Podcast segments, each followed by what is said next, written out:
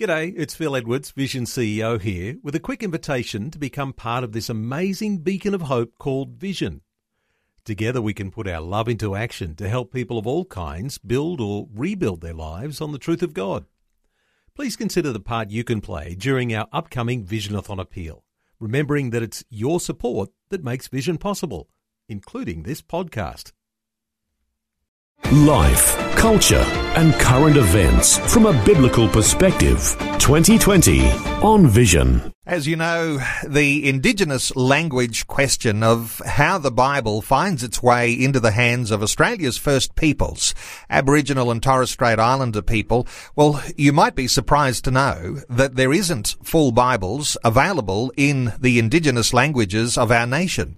And there is a push that goes forward to make that available to uh, Aboriginal people in their languages. It comes to something very important. Just recently, you might have remembered a conversation that I had with Rob Douglas from Western Australia. He's a pastor at the Maida Vale Baptist Church. And we were talking recently about his latest book on hospitality, but he shared with us that he, in fact, is relaunching a book that he'd written back in 2014 about Indigenous Bible translation in Australia. And Rob Douglas is joining us for a little update on the relaunch of his book called He Speaks Our Language. Rob Douglas, a special welcome back to 2020. Oh, thank you, Neil. Really appreciate the opportunity. Uh, Rob, you're relaunching this book, and the book tells the story, really, of your father's involvement in Bible translation into Aboriginal languages. Take us back to uh, some of that history of yours. Well, Dad uh, spent uh, probably more than 60 years uh, working with Aboriginal people on uh, on languages. He was a linguist and a missionary. Dad came to Australia when he was only a 12 year old boy. He was sent out from Ireland uh, never saw his parents again.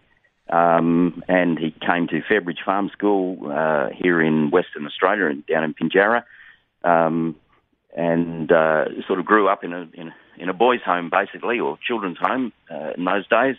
Um, and then he went on at the age of 21. He got a job in a uh, an mission school in the wheat belt area uh, of Western Australia, a very tiny little mission school and uh, he'd never been trained. He'd never been to high school, uh, and yet he uh, he had this opportunity to teach uh, all these little uh, uh, Noongar children out there at uh, Badjaling.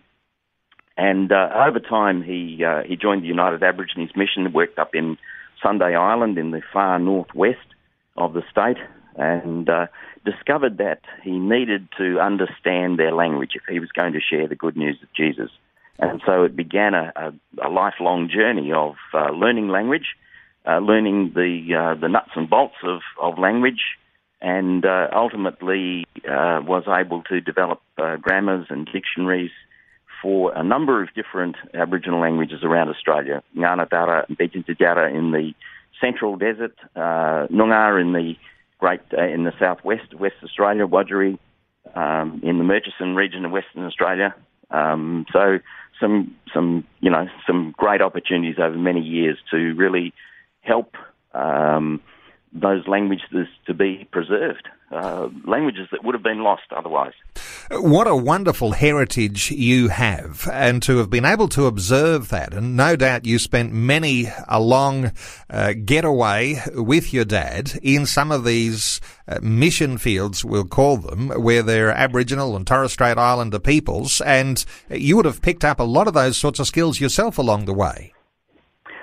Well, I'm not not sure that I'm all that good at language uh, myself, but uh, yeah, I grew up uh, in the early days in uh, in Warburton Ranges in the uh, in the de- Central Desert area, and then we moved to uh, Kalgoorlie. Um, so I spent all of my childhood in Kalgoorlie, but um, yeah, we had many opportunities of uh, of being able to be with Dad wherever he was in in his ministry. And I guess the idea of being a pioneer, as your dad was, in getting the grammar and learning language as a linguist, uh, those sorts of things become pioneering. And uh, what we do hope, I guess, once those foundations are laid, is that those people in those Aboriginal communities pick up their own uh, ability to then lead translation of the Bible. And I suppose that sort of thing has happened over the years, where your dad laid a foundation and others have picked up where he left off. I think that uh, these days uh, there is some incredible work that's being done around Australia in terms of Bible translation. I was at a meeting uh, not that long ago with uh, it was hosted by the Bible Society and uh, and a group of Noongar people here in Western Australia got together to talk about how they could uh, do do a translation this year. This year is the International Year of Indigenous Languages, so we really wanted to try and say, well, this year what can we do? What can we how can we really get something going? And uh, Dad was involved with uh, a translation of Luke's Gospel quite some years ago, and um, uh, and some of the group that were there um, remembered him, and uh, and uh, we had some good conversations about uh, the things that happened in, in those days when when Luke's Gospel was first produced, and the incredible influence that it had on people who they thought that their language had gone, a lot of them, and when they actually heard the, the message of the gospel in their own language, it had a profound effect on them. And historically, it'll be the case, won't it, that where the Bible has been translated into indigenous languages, that this will be one of the major contributions of the church to preserving culture in Aboriginal and Torres Strait Islander communities. People's uh, personality is often tied up in their language. And uh, when people discover their language, if it's been lost, uh, they often discover something about themselves, and uh, and through that they uh, can also discover God and discover uh, how God has uh, has made them and and what His His plan for them is. So language is is absolutely critical for for a person discovering themselves and and finding their way forward in life. And Rob, your take on what is really a phenomenon in so many Aboriginal and Torres Strait Islander communities where the uptake of Christian spirituality has been so strong. Some of that comes down to the foundations that are laid in place and the translation of various parts of the scriptures. Uh, but there's also a certain link in Aboriginal spirituality that fits very well with Christian spirituality. Do you have any thoughts on that sort of idea? Oh, look, I think that's uh, that's really significant. And Dad uh, told many stories, which I think I've included in the book about uh, about stories that he had with people when he sat down and talked to people uh, about their faith, and uh, and they recognised in their own Dreamtime stories uh, you know, stories that were told in the stars, uh, when they heard the gospel, they recognised, yeah, that was that was Satan, that was Jesus. Uh, here were the angels. You know, there, there is a there is an incredible link there. If people can grasp that, um, to see that the stories that they they knew from the past um, actually had a link with uh, the story that uh, that Jesus has brought to us through the Bible. Who is going to be most impressed to get a hold of your re-released book, He Speaks Our Language?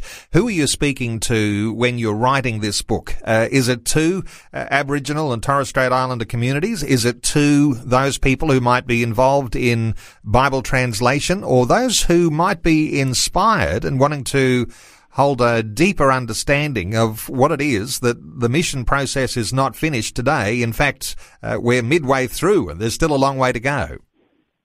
Well, it's just it's just a great story. There are so many stories. Dad, uh, you know, one of them was about uh, being caught up in, in whirlpools in a tiny little boat up in the uh, up in the uh, Kimberleys, and uh, there's a whole bundle of really interesting stories from Dad's life. So if somebody just wants to read it for the sake of reading a good story, that's uh, it's it's it's a good one. Um, but yeah, people have read it and have been really encouraged by um, by his faith and uh, that sense of how God can work in the life of an individual over many years uh, to bring them from uh, from nothing to to something. And uh, to uh, to bring about change in the world um, as a result of listening to what Jesus is saying to you. Well, we're not always inspired by a textbook, but we can often be inspired by a good story. And you're telling That's your right. dad's stories, but also your own family history here in your book, He Speaks Our Language, a re-release from your 2014 release, given that it is a special year in 2019. Uh, Rob Douglas, he's just released he speaks our language again. And of course, this year's been a big one for you too, Rob, because your other book, your newest book, Come Eat With Me, which is all about hospitality. And no doubt there's links between your thoughts on God's hospitality and even reaching out to Indigenous peoples right across Australia. But let me point people to getting a hold of these books from Rob Douglas. He Speaks Our Language, the new re-release, and then his latest book, Come Eat With Me. You'll be able to get those at Koorong. You'll be able to go online. You'll find them at Amazon or Goodreads. Uh, Rob Douglas, thank you so much for sharing your thoughts with us again today on 2020. Thank you, Neil. Really appreciate that. Thank you very much. Before you go, thanks for listening. There's lots more great audio on demand, or you can listen to us live at visionradio.org.au. And remember, Vision is listener supported. Your donation Large or small, will help us continue connecting faith to life for hundreds of thousands of people across Australia and around the world. learn more or donate today at visionradio.org.au.